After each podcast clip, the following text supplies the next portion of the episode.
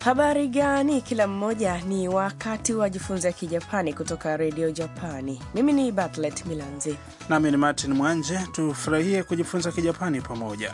Leo tunakuletea somo la tatu kuhusu jinsi ya kusema wapi umetokea.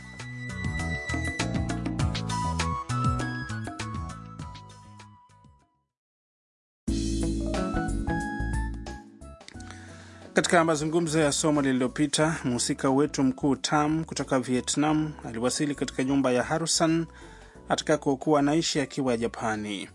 Amekutana na mwenye nyumba Harusan ambaye ni roboti. Leo wanafanya karamu ya ukaribisho kwa heshima ya Tam. Meza imesheheni vyakula vitamu ambavyo Kaito, mwanafunzi mpangaji mwingine, ameviandaa.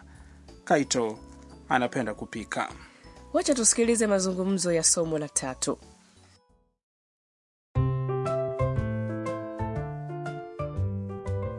タムさんたくさん食べてねはいタムですベトナムから来ましたミーヤです中国からです写真家です僕はカイト学生です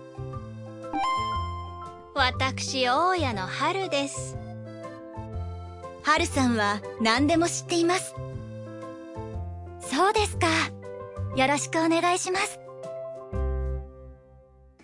Tupitie mazungumzo hayo mstari kwa mstari. Kaito amemkaribisha Tam kwanza kula.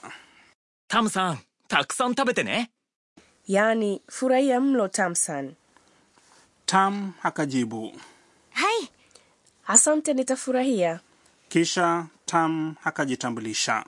タムです Yaani, mimi ni Tam, ベトナムから来ました ninatokea Vietnam. Wapangaji wengine wakajitambulisha pia, kwanza Mia. ミーヤです Mimi ni Mia, 中国からです ninatokea China, 写真家です ni mpiga picha. Kisha Kaito. 僕はカイト Mimi ni Kaito, 学生です ni mwanafunzi. Harusan roboti anajitambulisha pia. 私大家の春です。 Yaani, mimi ni mwenye nyumba Haru. Mia anasema. 春さんは何でも知っています。 Yaani, Harusan anafahamu kila kitu. Tam anasema. そうですか。 Oh, kumbe. Kisha anaongeza. よろしくお願いします。 Tuendelee kuwa na ushirikiano mwema. Wapangaji wa nyumba ya Harusan ni wa kipekee sana. Mia ni mpiga picha kutoka China. Kaito ni mwanafunzi Mjapani ambaye yuko vizuri katika mapishi. Harusan mwenye nyumba roboti.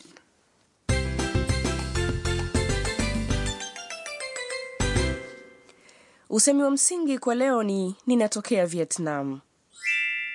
ベトナムから来ました。 Ukijifunza usemi huo, unaweza kuwaambia watu mahali unapotokea. Nchini Japani huenda ukaulizwa kuhusu nchi yako ya nyumbani mara kwa mara. Hoja kuu ya leo, ukitaka kusema mahali unapotokea, ongeza から来ました。 yaani mmetokea baada ya jina la nchi, eneo au mji. から。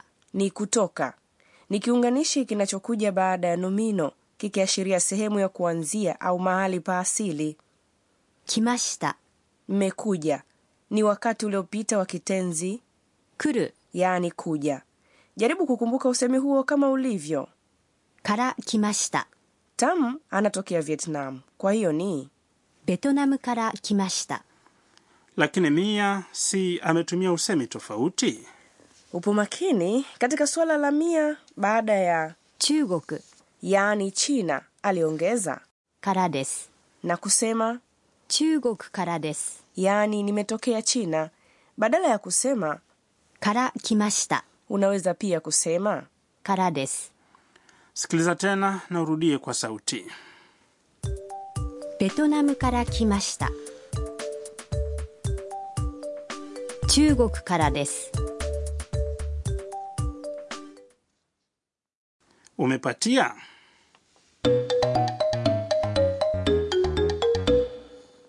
Sasa tusikilize mazungumzo kuhusu watu wanapotokea. どちらからですかアメリカから来ました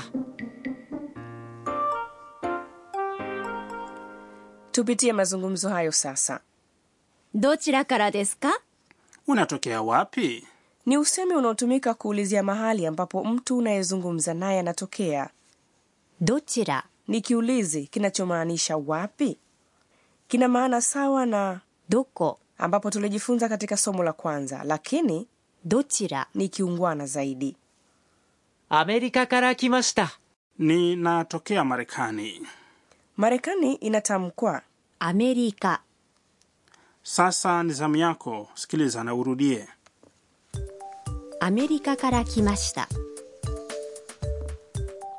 アメリカから来ました mm, imekuwaje jaribu kusema unapotokea fikiria kuwa unatokea thailand vipi ni sahihi kusema thailand ni タイタイ jaribu タイから来ました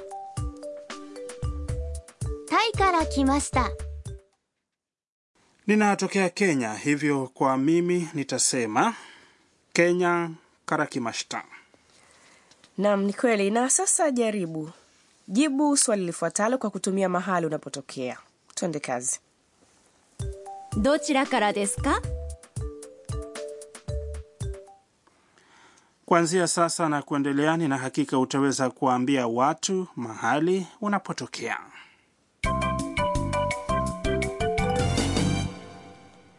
usemi wa ziada kwa leo ni sentensi hii ya tam jaribu kuikumbuka そうですかそうですか ni usemi unaonyesha kuwa umeelewa kile alichokisema mtu unayezungumza naye una maana ya oh, kweli au kumbe usemi huu hutumika mara kwa mara wakati mtu anapoelezea jambo kuna ka mwishoni mwa sentensi hiyo lakini sentensi hiyo si swali hivyo hakikisha haupandishi kiimbo chako mwishoni mwa sentensi sasa ni wewe msikilizaji sikiliza na urudie そうですか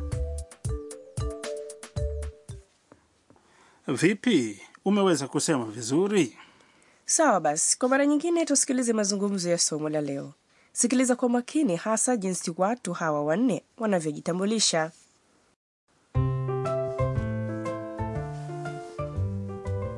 タムさんたくさん食べてねはいタムですベトナムから来ましたミーヤです中国からです写真家です僕はカイト学生です私大家の春です春さんは何でも知っていますそうですかよろしくお願いします春さんの知恵袋 na sasa ni wakati wa ushauri wa harusan ambao unakutambulisha utamaduni na maadili ya kijapani mada ya leo ni jinsi ya kusalimia watu nchini japani kuinama wakati wa kusalimiana ni desturi nchini japani pia watu nchini japani kwa kawaida huinama pale wanapojitambulisha na jinsi ya kuinama daima ni vile vile hapana uhusiano wako na mtu mwingine utaamua ni kiasi gani utainama iwapo ni mkubwa kukuzidi umri au ni mkubwa wako wa kazi utainama zaidi kama mtu huyo ni rika lako au mdogo kwako basi kuinamisha kichwa tu itatosha hampeani mikono au kukumbatiana kupeana mikono nyakati fulani hutumika kwenye masuala ya kibiashara lakini si kawaida kuhusu kukumbatiana ni nadra sana kwenye mazingira yoyote yale kama ulitaka kumkumbatia mtu uliyekutana naye itashangaza sana msikilizaji umefurahia kipindi cha leo cha jifunze kijapani tovuti ya kipindi ni